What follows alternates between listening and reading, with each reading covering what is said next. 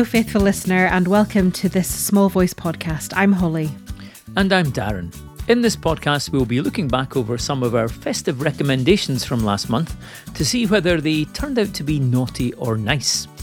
And then, with the new year in mind, we'll be talking about resolutions, transformation, hope, and fragility. So uh, I hope you've got your, your notebook with your New Year's resolutions, Darren. More on that story later. Well, absolutely. So, I mean, we're a few, we're a good couple of weeks into the new year. Uh, how are you doing, Darren? How, how's things? Uh, things are fine. We had a, a, nice kind of quiet family Christmas. I then went out for a meal with friends in Hogmanay, so in the new year. So that was lovely. Um, I'm conscious that in terms of health checks, um, one or two times when I've said that I'm not doing well, it's really funny because, you know, friends and sometimes family listen to the podcast. You, you then get contacted by them concerned. So I tend to play it fairly safe for the health check. So I'm wondering if maybe I should just talk about something that, that you know, is, has been really positive. Uh, and this week, uh, my wife Jill and I um, got back to tango. We didn't really do any Argentine tango last term, but we've restarted our classes uh, and that was lovely. We went to a practice on Monday, practica, if I want to use the term. And then we went to a class on Wednesday, and for once I, I could sort of follow the steps, which which was good. Um, so Argentine tango is, is a lovely thing. Uh, it, it might sound um, frivolous, but trust me, Holly, I have a TED talk on what you can learn from Argentine tango about leadership. Um, I'll, I'll try it out on you sometime. But it's, um, because, because basically, Argentine tango, however complicated it looks, and I know that if you look at on Strictly Come Dancing, it looks like they're having sex walking. Trust me, it's not like that as a social dance, or certainly not the way I dance it. But the golden rule about Argentine tango is that you must dance heart to heart. So and there's a real leadership lesson there what I'm hearing is that I need to book you into my my work to give some some talks on leadership and, and development. Or yeah, I, you know, even I would normally say weddings, but bar mitzvahs. Holly, I'd do it for free. Oh, come and do a wee corporate talk for us.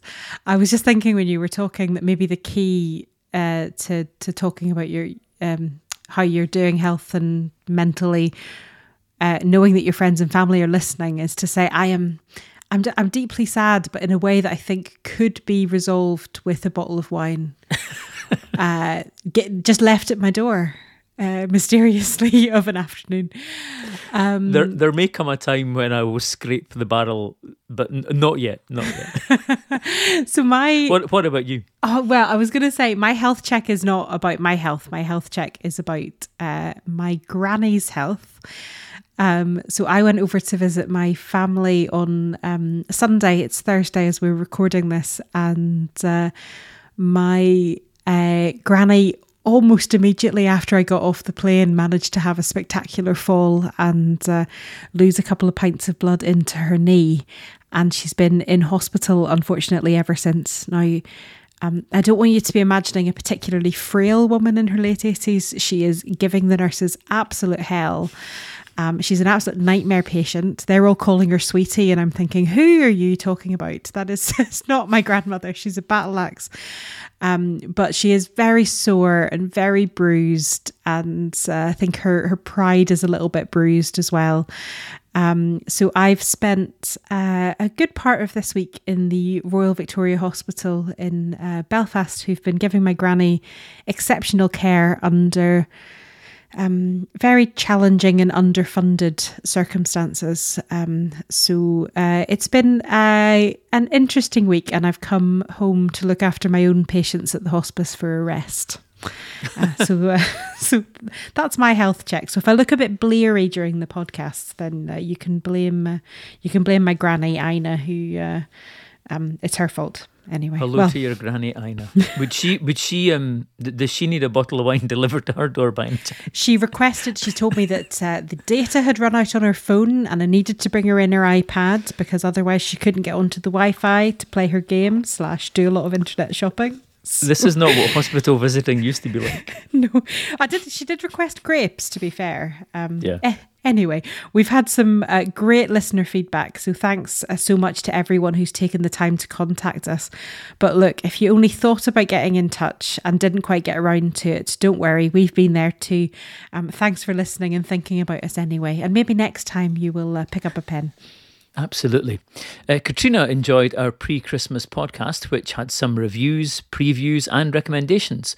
Uh, she said it felt like a particularly wonderful selection box, which was very nice. I mean, who doesn't like a selection box? Uh, meanwhile, Geraldine, following on from listener Louise's portrait of her speckled soul, also sent in some of her own artwork. It was Geraldine's latest sewing project, which is a fabulous patchwork. Uh, a great metaphor for a soul, I think. Um, and a shout out to Louise again, who says she now fancies herself as our artist in residence. Uh, see, Louise, you're going to have to duke that out with Geraldine, I think. Um, Louise um, has sent us a fab portrait of the new Doctor Who, Ncuti Gatwa.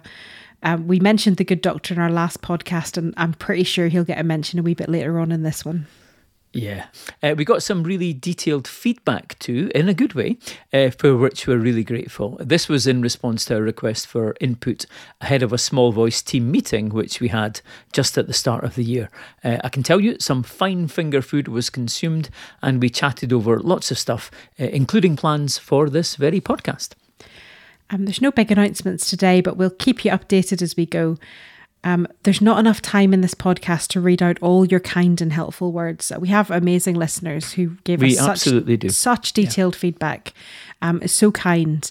Um, but we'll be tweaking our format a wee bit um, and coming good on our earlier promise to feature some more voices again from time to time. So a special thanks to Katrina, Geraldine, and Ruth for your longer thoughts. Uh, Ruth is a listener in Vancouver, um, and we loved hearing from you and uh, excited to hear that we've got listeners in Canada. Remember that our roving reporter Margaret is still committed to bringing us news of other small voices, people and organisations which are local or small but make a big difference. Uh, we have a new feature from Margaret which will be going live in a couple of weeks, so watch out for that. And remember, you can send us your thoughts and comments on our website at smallvoice.org.uk, on Facebook, or email us at the.team at grf.org.uk. You can also subscribe to get email updates from us via Substack by visiting smallvoice.substack.com. As usual, look out for the panda. If you see the panda, you know you're in the right place. Um, and if you, particularly if you look at the Substack, it gives you free access to some bonus material. Who wouldn't want more of us?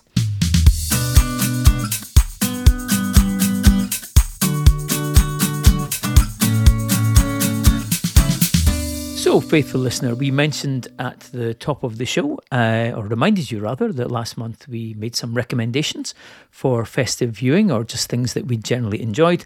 So, uh, we thought it would be a good idea to have a quick roundup of that uh, to, to talk about how we enjoyed each other's recommendations or to see whether our recommendations came good. So, Holly, I'll start by thanking you, by praising you for introducing me to the book uh, and I've written down John Green on the Anthropocene, but I know that's not the. That's, what, what's it called? Reviewing the Anthropocene. The Anthropocene reviewed by John it, Green. It's it's. We found it quite a difficult book to locate because I think we, we found it in Waterstone's eventually under literary criticism, which it it really isn't. It's kind of an essays book, and so it might you might find it quite hard to find it. But do you know go, pop into your your local bookshop and ask them. I, I, I loved it, Holly. Everything that you said and more. I, I, I, I did laugh at quite a lot of it, but it's it's just really uh, deep and and touching and, and thoughtful in terms of um, h- how we live our lives. So thank you for that recommendation. I'm I'm glad that you enjoyed it. I, I saw that um, John Green had, had uh, reposted the um, audio version of the essay about Auld Lang Syne for Hogmanay, and uh, I just thought the bits of the book that really touched me were his musings on on grief and bereavement. Um, but also he uh, he talks. There's a wonderful quote about not believing in God, but believing around God. Yes. And for a book that made me laugh and isn't a Christian book in in inverted yes. commas, mm-hmm. um, I thought it had so much to offer from a spiritual perspective and a real um, a, a really deep read, and uh, the audiobook has some um, uh, bonus content in it as well. So uh, worth listening to, I think, as well. Yeah. So I've uh, um you recommended uh the book Illuminae, which I've now totally forgotten who wrote it. It's um, Jay Kristoff and somebody else. We're to see nothing but the best. Hold on, I'll, from, I'll uh, turn round and look at my bookshelf. No, No- I've, I've moved it to another bookshelf. I'm sorry. Nothing but the best in production standards from the Small Voice team. But uh, I started, um, I started reading it um, over Christmas, and then kept getting a little bit distracted because, um, as as usual with um, some science fiction stuff, it takes a little while to understand the world building at the beginning of it. And I just picked up the first couple of pages a couple of times and couldn't understand what was going on. Um, so now that I've gotten into it, it is racing along as you promised that it would, um, and I'm really enjoying it. So I'll, I'll get back to you when I've a wee bit deeper into that. What else have you been uh, reading or watching or listening to? Uh, Well, I, I can't quite remember. I think it might have been in the summer, Holly, that you recommended uh, the TV program, the TV comedy Ted Lasso, which is on Apple TV. Uh, so Jill and I took out uh, a free subscription. Thank you, Radio Times, for a month to uh, to Apple uh, TV. And firstly, we binged the uh, Slow Horses, Slow Horses, sorry, um, spy series, which is great fun. But then we thought we'd give Ted Lasso a go. And, and I have to admit, even when you talked about it before, I thought this is a, a comedy that's really written by Americans, I think. Um, it's set in England, but it's an American uh, an American football coach who comes over with no knowledge of soccer to coach a Premier League, and he's set up to fail. And I really didn't care for the sound of it, although I, I recognised it had the marvelous Hannah Waddingham in it. Um, and you said, look, it's you know it has things to say about faith, and uh, I wasn't entirely convinced. And you know what, you're absolutely right. Um, we we've binged series one. Series two is slow going at the moment, but the first season is is really it's very funny, but it is also quite touching in terms of showing a good person and a person who is well, I don't want to give away spoilers, but um, there's there's a lot of um, yeah, there's just a lot of spirituality in that show. Yeah, the, there's a fabulous um, podcast called Richmond Till We Die, which is a um, a Ted Lasso watch along podcast. So it, it breaks down every episode, and then they have they've done a couple of special episodes where they've got people in to talk about themes. And a couple of the people that they've had on to talk about some of the themes in Ted Lasso have been theologians. Um, and uh, I'll I'll fire it in your direction, but it's worth even if you're not up for listening to a watch along episode by episode breakdown of a of a thirty minute comedy, which is a bit of a strange thing to listen to. Um, specifically, um, looking out for some of the um, uh, the interviews that focus more on the faith based aspects of it. Um, it's, Yeah. it's definitely worth a listen to, and we'll put a link to those in the show notes because they are. Um, we, we do like to shout out unusual um, podcasts. I think. Uh, Podcasts with theological and entertainment crossover. yeah, I think that was what I was going to say. That that uh, it, it, certainly didn't set out to be a Christian podcast, but they No. are a group of people of faith who are making a podcast about Ted Lasso. So it's it drifted. Yeah. By the way, um, the production gods have smiled on us and revealed that um, Illuminae, the book, uh, is written by Amie Kaufman and Jay Kristoff. So Kaufman and Christos. Look under K in the young adult section. And it's orange. You can't miss it. you, you really can't miss it. What what else have you been watching then, Holly? So um I well obviously I had to watch Doctor Who over Christmas. So um watched the uh the Christmas episodes of Doctor Who, the first um full length episodes with Ncuti Gatwa playing the Doctor the whole way through. Um and Darren you are our Doctor Who expert here. So uh, what did uh, what do you make of the the new Doctor? I'd love to say here, um, please go over to Substack where you'll find the bonus hour long episode where we chat about it, but we're going to be disciplined here. I, I, I really, really enjoyed it. Um, I was a little bit, um, there, were one or two questions in my mind when I first watched it, but you know, like a good Doctor Who fan, I watched it again. I've watched the commentary and everything.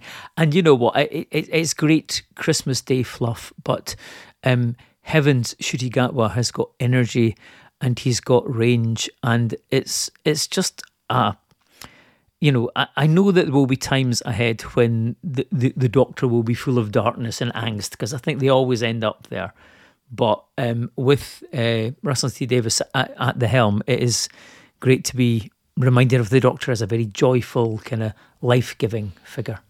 Yeah, I, I think uh, energy was the word that came to mind for me. There's just something so watchable about Ncuti Gatwa. Like I could watch him for days. And I think a lot of the population could watch Ncuti Gatwa for days as well. Like just just incredible. And what a face, what a you know, what a laugh. Like I'm I'm looking forward to getting to know him in this character, having really loved him as as Eric in Sex Education. So I'm um, uh, plenty more to give. And of course he played one of the Kens in Barbie. He was, yeah, but much underused, I think. Yeah, much underused. Obviously, mm-hmm. better in this role. Um, yeah. The other thing that um, we've started watching, and obviously no spoilers at all, but I've been watching season two of The Traitors UK. Um, I I was really worried going into it that same here. It wasn't going to work because everybody would understand how the game worked and it would ruin the magic. And I am pleased to say that, in my opinion, it's still working. I don't know what you think. I, I think they've knocked it out of the park, particularly with one or two format tweaks, which I think has been designed to catch out the people who think. I think uh, Claudia Winkleman said early on, you think you know how this works, you don't. And early on, I thought, well, it is kind of the same, but they have they have changed they have changed it up, and there's a lot more gameplay now. I, I still find it fascinating in terms of why would you go on TV and basically gra- I, I, I wonder if the, the, the TV people just point a camera and insist after an after an hour you give in and you just say something really really stupid because that's clearly what you want to say and then that's what they play. I'm just so clever. Oh, you're really not. Why would you go on TV and say, I am a clairvoyant? and then obviously you're going. I didn't see that coming. yeah, obviously you're not going to see what's coming. I, I find what I love people watching. I could watch people for. I, I, I just, I'm so nosy. I'm so interested in people and I'm fascinated at the way people behave whenever they kind of forget that they're being watched. And um, strangely, the time in the traitors where they forget they're being watched is the round table whenever they're all sitting talking to each other. And they all go a little bit crazy. Some, uh, no spoilers, but some more than others. And I, they get caught up in the moment of it. I just find the traitors fascinating. Now, I know that there's a UK version and there's a US version that's a mixture of celebs and yes. uh, I was going to say plebs and nor- normal people who are not celebrities. Um, John Bercow. John Bercow. former Speaker of the House of Commons. Um, so, and there's other versions of it, but um, I have really only properly watched the UK version, and I think Claudia Winkleman is wonderful and well dressed. Um, so, the um, uh, another podcast recommendation. You see, you'll be thinking all I do is listen to podcasts. I promise I do do other you, things. You drive to work, Holly. This I drive. I drive is. to yeah. work, and uh, sometimes the radio's rubbish. But uh, there's a new uh, podcast from the stable of uh, the Rest is Politics called uh, "The Rest is Entertainment," presented by Richard Osman and Marina Hyde, and they uh, talked about um, on a recent episode what they would um, they would do if they went on the traitors, so what their strategy would be, and um, I thought it was a really great listen, and I think also a, a useful listen for people like me who believe that they were would be smart enough to win the traitors, because they do kind of point out that really uh, people who maybe aren't trying to be super smart about it do quite well. and I think I would be trying to play the game really hard, and I don't necessarily think that would win me any pals. I think if I was a traitor, I would go in meltdown. And I think if I was a faithful, I would just sit in the corner and, and hum to myself because you just you just wouldn't know who you know. I would always be thinking, for anyone speaking to me, I would always be thinking you could be a traitor. You know, people seem maybe I'm overrating myself on this, but people seem to just they, they immediately because they form friendships they start chatting about oh yeah i'm thinking about him but I, I, I honestly would never lose sight of the fact that even the person i thought was my best friend in there could be ready to stab me in the back not literally but um but but then i don't think i would sleep at night no i think that's the issue is how do you um how it must be so intense because you're they're literally chucking Yes. somebody out every day and killing someone every or killing someone in inverted commas. For those who haven't watched it, it's not some Hunger Games uh, No. drama. It's all very British. yeah, a couple of people are going out every day. You're getting whittled down very quickly. It's very intense, and uh, the walls have ears. And I, I, um, I don't think it would be a fun experience. My my wife says that um, anyone who would go on anything like that is is completely nuts. Because they do things like throw you in a. They were throwing them in a loch, which within about five minutes of it starting. Yeah. I guess you, you sign up for it, don't you? That's just the way it is. Well, listen, we could go on for ages about uh, all of those things. So we'll, we'll call a halt to it there. But obviously, faithful listener, if you've got any thoughts uh, on the, the TV shows that we mentioned or the, you know, John Green's book or the Illuminae, any recommendations of your own, our socials are always open. Our Substack is always open. Facebook is always there. Or you can you can email us. But we'll remind you at the end of the show of all the ways that you can get in touch. And we absolutely love, love, love to hear from you.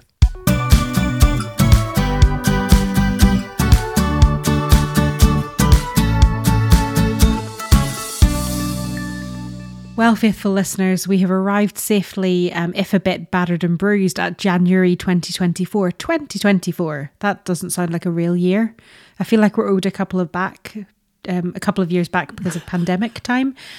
Um, January is often a time for setting goals, making resolutions. Uh, the gyms are packed and folks are doing dry January or veganuary. Darren, has any of that tempted you? Have you made any New Year's resolutions? I I don't think I have. I, I did I did spend a little while by uh, selecting and buying a new diary, so there is a chance that I have once again thought that purchasing a bit of stationery will transform my life. I have to say, because Holly, I know you and I can chat have a good chat about stationery.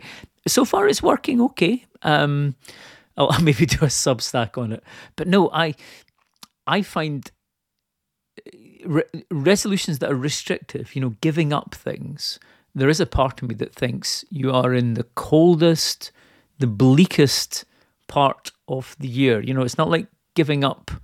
giving up things if you're in Australia and it's summer, so I, I I I find that hard. The most successful ones I've ever had was I think one year I said uh, to myself, I, I'm going to learn I'm going to learn French.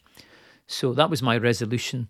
I signed up for a French class and I went along to the French class. And you know what? I ended up being able to get by a little bit better in France than before.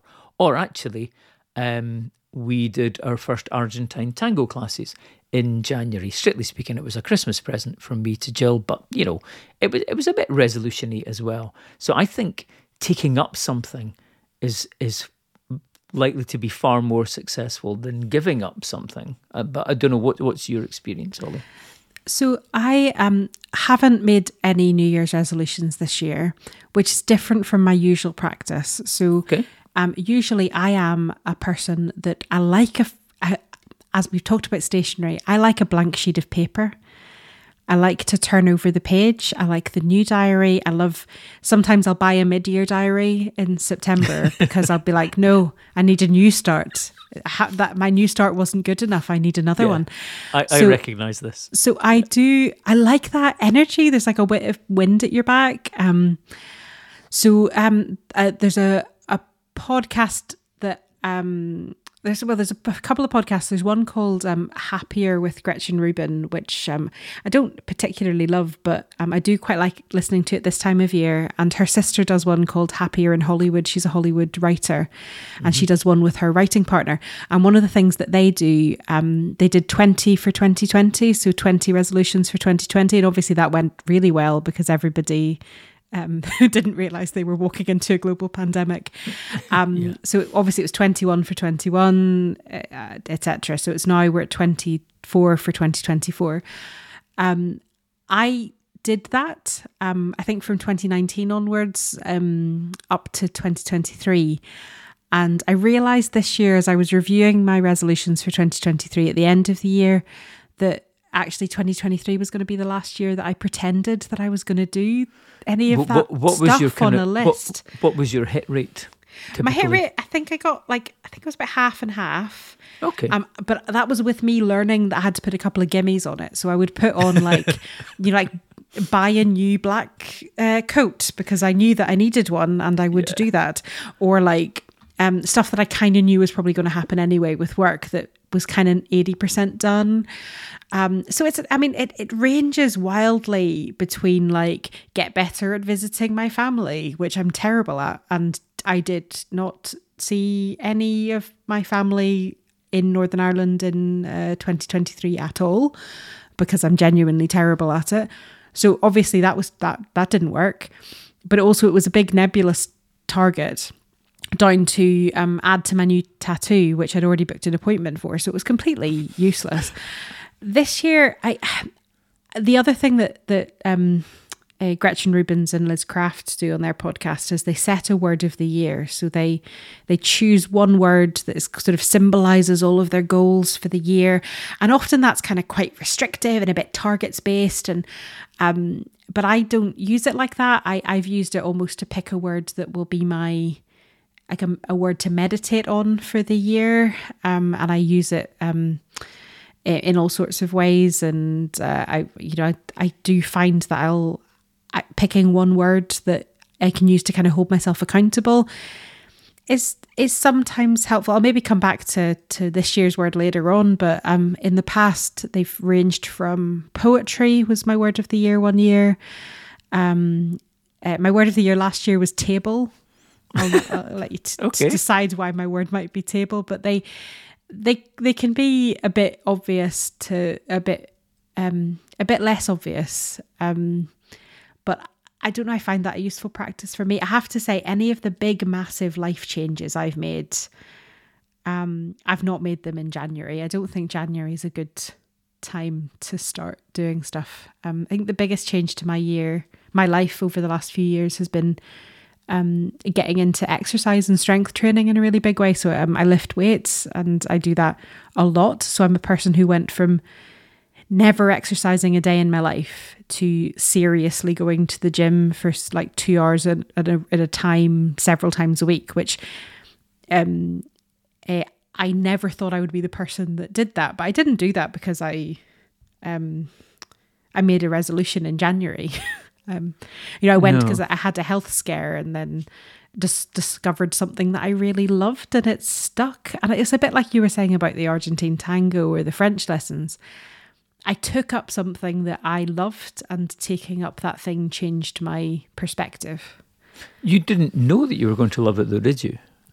Uh, no, but I was uh, being bullied by uh, by my wife to do. I was um, diagnosed with diabetes, and she's a diabetes doctor, and uh, she bullied me into taking up more exercise to see if it would help my blood sugars. Now, it did help my blood sugars, but it was also just the best thing I've like the best fun I've had for ages. So it, it turns out I'm a deeply boring gym rat person, which is also why I listen to so many podcasts. So, what is it? Is is, it just that desire to start afresh? To the, is a triumph of, of hope over expectation that every year, we, you know, this kind of quest for self improvement? I, I, I kind of do wonder. I know that in terms of the Guardian had had a a, a nice feature uh, in New Year, and they were saying, "Well, look, um, give up, give up giving up, or you know, why not give up some things that you don't enjoy?" Which actually I think is pretty good advice. Or, or the other thing is, um, there- there's a writer Oliver Burkeman who's he's, he's very good and very grounded. I think he's he's not the, you know like the usual kind of self help gurus, and he certainly wouldn't describe himself as that. And his line is, you know, cut yourself some slack. You know, if you want to do dry January, you know, accept that you probably won't and do dry-ish January. Um, now it might depend on your on your personality, whether you're you're you're binary, whether it can only be one thing or the other. I don't know. And there's also um, that doctor chap who brings out loads of books, Michael Mosley, and I don't know if you've seen his one thing. He says just one thing, and it was a BBC series as well. Here's one thing that can change your life. All you have to do is, you know, go for a walk thirty minutes a day. And I bought his book, and there's about twenty just one things. And by the end of it, I'm thinking there's nothing left in my day. Now he does say you're only meant to do pick one of these things, but everything that he says has got a benefit. Anyway. Yeah, it's tricky. I think there's there's a a kind of cult of kind of life optimization out there that if only I like this like the life hacker people like if only I just did this this and this um I will never age and I will always be fit and well and I can stop bad things happening to me. And obviously, that's all a, a, a lot of nonsense. Um, I read the um, the Oliver Burkeman article um, from just before um, Hogmanay. It's called "The Key to Keeping New Year's Resolutions: Don't Make Them in the First Place," which I think um, does put quite a lot of the uh, article in the uh, the title of the, the he does not he does not bury the lead. Um, yeah. But uh, one of the things that made me laugh was he said that whenever it's time for a new you, you need to remember that the person who's in charge of making all the changes is in fact the old you. um, so you, so you're obviously not going to do that, are you? And I think I have found that incredibly helpful. Um, just I'm an all or nothing person. I've always been an all or nothing person, and I, I I do get a bit superstitious about if I just do this, this, and this.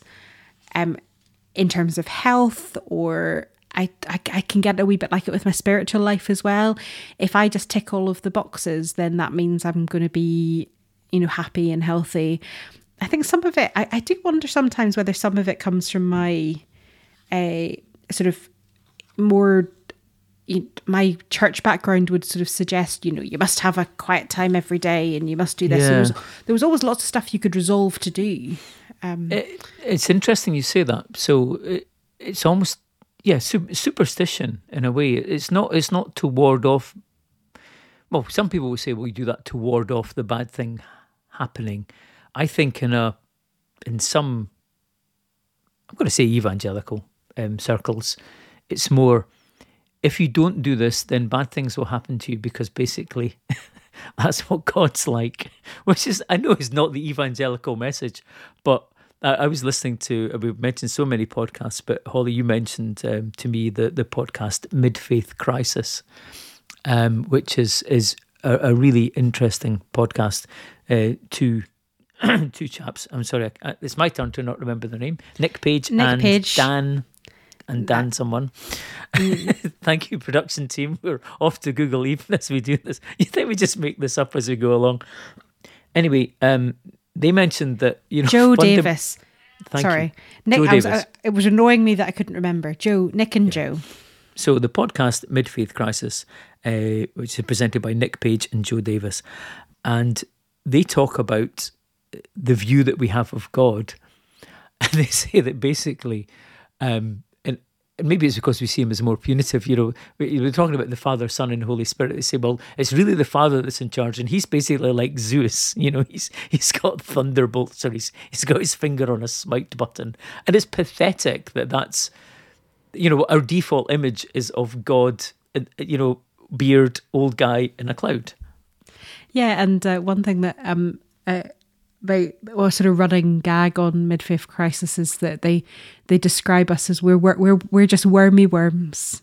We're we're just, we're just wormy worms, and that obviously that's not my view of of God at all. But I do get this little kind of um, hold back to that where I kind of think, well, God can't God can't love me like this. I must be a better me, and then I will be worthy of um, uh, worthy of the love of God, and that's obviously not uh, not how things work at all. And I think there's some there's some overlap between that and the kinds of um, health and fitness industry and this individualistic rhetoric yes. of like I am just going to pull myself up by my bootstraps and I'll get myself to heaven and I'll just get on that treadmill and lose a couple of stone and that's my my health is my responsibility and I I I find myself falling into that trap um, quite frequently, despite it being the absolutely antithetical to my actual values, which are of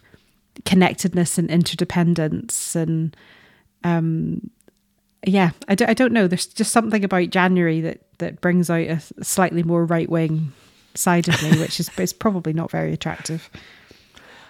I'm, I'm struck by what you said though about about kind of images of god. Um I hope, and you know, universalist klaxon coming up. You know, I, I, I, I don't know what happens when we die.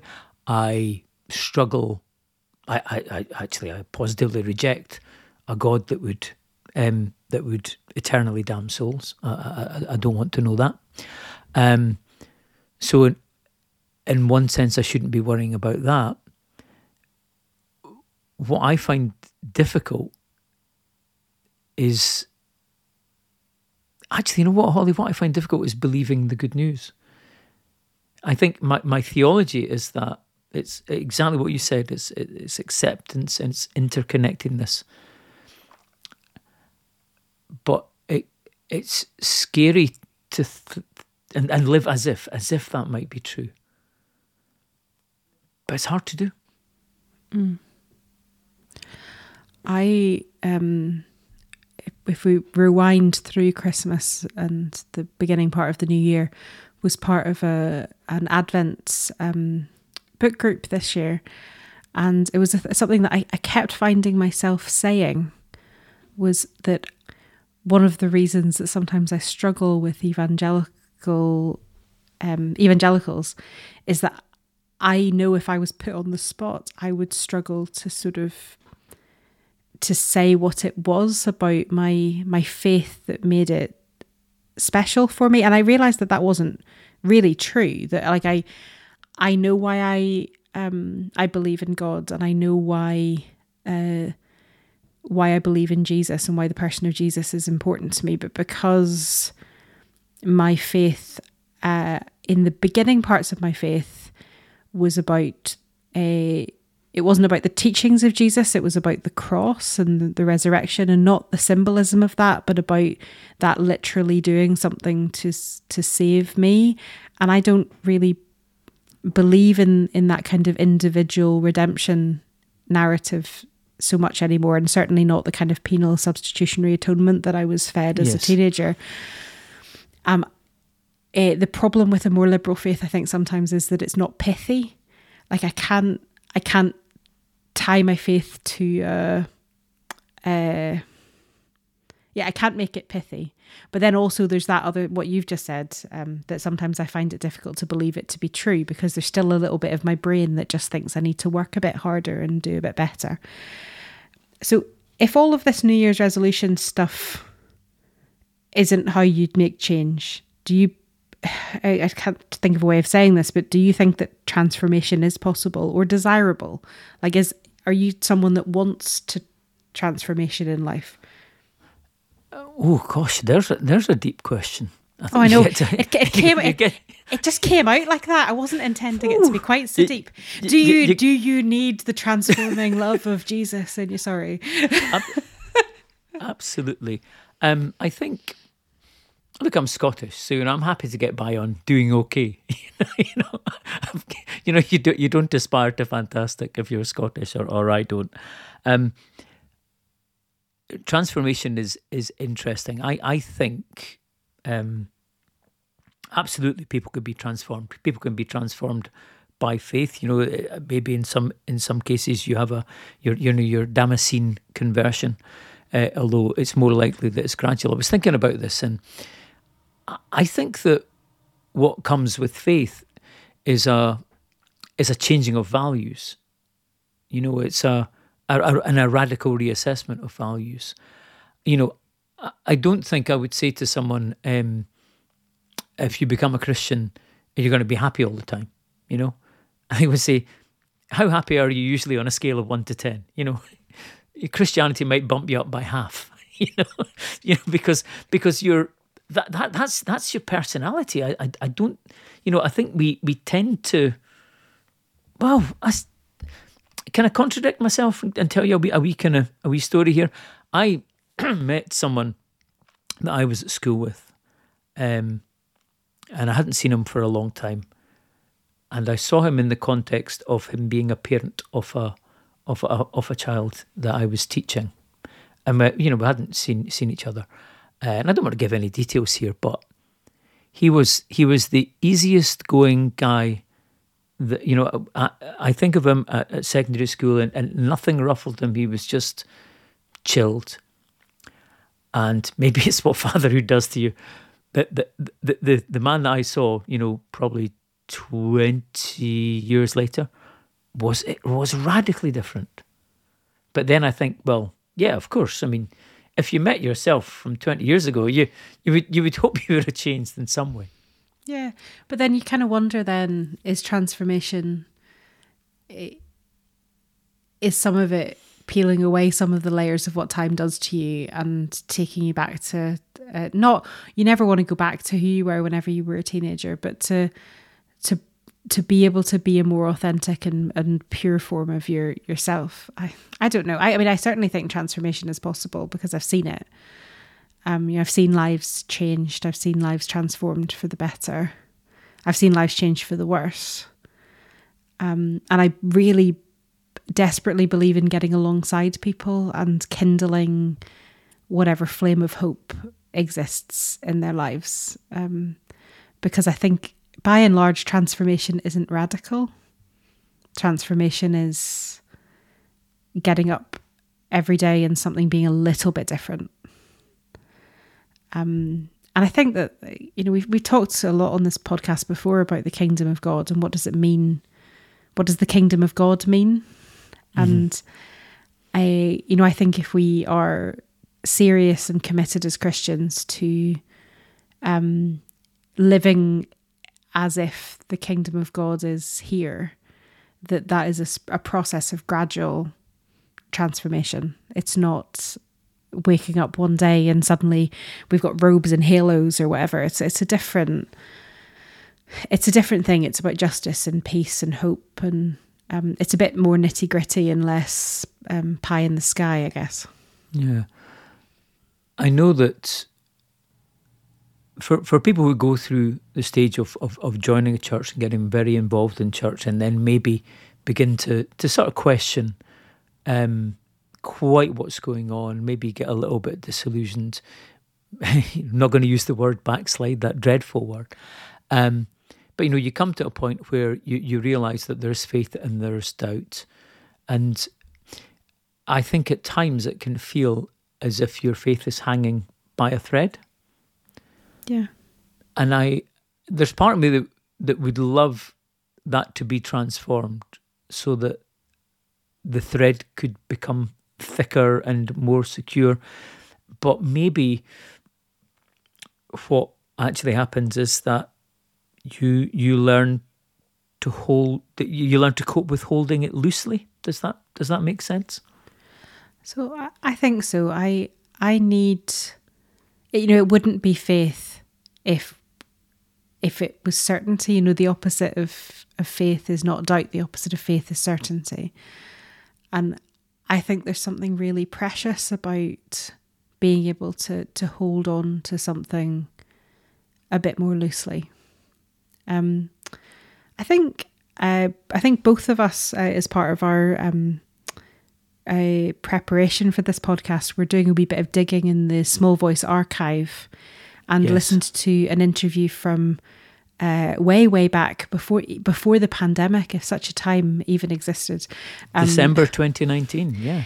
Um, with uh, it was a, an interview that Anne did as part of the um, Thousand Words um, strand with uh, the Reverend Doctor uh, Martin Johnstone, and uh, that strand uh, people uh, brought along a picture that meant a lot to them, and the the image that uh, Martin Johnstone talked about was uh, of a family heirloom teacup. Yes, and uh, he was talking about um, a fragility and what it meant to be fragile, both as a as a teacup, but also as as human beings. Um, and part of that he was talking about fragility not being a not being a bad thing and how we could see fragility as being something necessary and precious. Yeah, because I think I've, I've been on this faith train, whatever it is, um, so long. I can't I can't see getting back to. But you know what, Holly, I, I, I was never I, I, was never you know. I, I I never had certainty, you know. you know, I, I couldn't say that I've ever had certainty about my faith. Um, logically, to me, it doesn't make any sense to have certainty. You simply cannot. Um, so it's that that kind of step of faith. Um, but I think that if you speak to quite a lot of people who, who go through similar experiences, they'll say the same thing. And, and we mentioned this on a podcast before. You know, the time that you felt you had certainty was when you were together with everyone singing. I, I shouldn't give another name check to um, the mid faith crisis, but I did like them talking about um, singing. Um, singing Christian songs that you didn't necessarily believe in, and the gag was that when I was a Christ, when I became a Christian, I stopped, I stopped telling lies and I started singing them. um, yeah, and I, I think there's something about that hanging by a thread, and then Martin Johnstone's teacup and fragility. I think there's something about something being fragile and precious at the same time. I think faith and hope is always fragile and precious and a bit hanging on by a thread. Um, and I also think that that um, I, I don't know what it's like in, in teaching, but there's a lot of nonsense in um, healthcare about um, resilience over the past few years. We just need to develop our own personal resilience, and everything will be better. And uh, I, I think some of us always thought that was a bit of nonsense, but I think we're increasingly starting to see that people recognizing that actually just being resilient and just being okay and just is isn't actually that isn't actually a thing that works. That's not how human beings are wired. No, it's a bit like making a New Year's resolution, isn't it? Think about it. Oh, hundred percent. So I'll, I'll maybe. Uh, so I've, I talked a wee bit about earlier on about having a, a, word for the year, and my word for the year for 2024 is the word tend. Um, oh. And I have thought a wee bit um, over through December and into early January about what it would mean to tend myself and to tend my relationships as one would a garden and not stri- strive to always be making those things better to not be able to, to not reduce the things in my life that I love to to-do list because I'm so guilty of doing that. So my my word for this year is tend which um, did did you look up a dictionary definition out of it of it out of um, interest? I did. I'm not going to be able to quote it. um, I did sort of swither between a few different ones. I have to say that friend of the show, uh, Laura, um, who's been on the podcast before, has already been using it to bully me because she she asked she asked me this week what I did to what did I do to tend myself this week, and I was like, go away, leave me alone. it's got it's got connotations of of longer term though, hasn't it? Certainly talking about tend your garden. It's not. Yeah, that's that's know. what that's to me. That's what I'm thinking about, and I think also it doesn't just apply to myself, but it applies to my relationships and my faith and and church and uh, you know my job. How can I treat? You know, I, I I'm a senior manager in a hospice, so how can I treat tend my hospice like it's a garden rather than endlessly strive to make it the best hospice in the world, which is is partly uh, that's my pathology. So my my wiring is towards all or nothing. I'm going to do this. I'm going to be the best at this, and actually that's not healthy. Um, so uh, maybe I am doing what Oliver Burkeman was suggesting and cutting myself a bit of slack, but um, I I think uh, when I stop seeing faith, particularly as something to be held on to desperately, um, white knuckling through faith, and instead see it as a garden to be tended, then I think probably that's spiritually healthier. Yeah. Um. So I'll, we can we can check in, see how my year long meditation on the word tend goes. Oh, Oh, uh, I'm sure I, I, can I can pull a couple of Substack articles uh, I, I, off I, about that. I, promise not to bully about it, Holly. No, we can we can leave that to Laura. I'm sure she wouldn't call it bullying. She's a chaplain. She's obviously tending is uh, is her job. Absolutely. I'm sure she only meant it with kindness. Maybe she'll come back and check up on me. Yeah. Well, that's all from us this time, faithful listener. Uh, we will be back next month, but please do listen out over the next couple of weeks for a Small Voice of the Month podcast from Margaret, where she will be speaking to people involved in the Street Pastors Project. And if you haven't yet done so, uh, why not subscribe to the podcast via iTunes or whatever podcast app you use? And if you've liked the show, why not leave a review on there too? It genuinely does help other folks to find us, as long as it's a positive review, by the way. If it's a negative review, just keep this as our little secret. Yeah, talk about bullying. Please leave us a positive review on iTunes. Um, and if you want to give us feedback, you can get in touch with us privately if you want to slag us off. But you can um, find us on Facebook, visit our website, smallvoice.org.uk, or email us at the.team at grf.org.uk. Or as Darren mentioned earlier, why not subscribe to our Substack feed so that you can access our bonus material for free? Find us at smallvoice.substack.com. So until next month, uh, bye. And uh, I hope that you have all the best of luck with your New Year's resolutions, even though we've trashed them.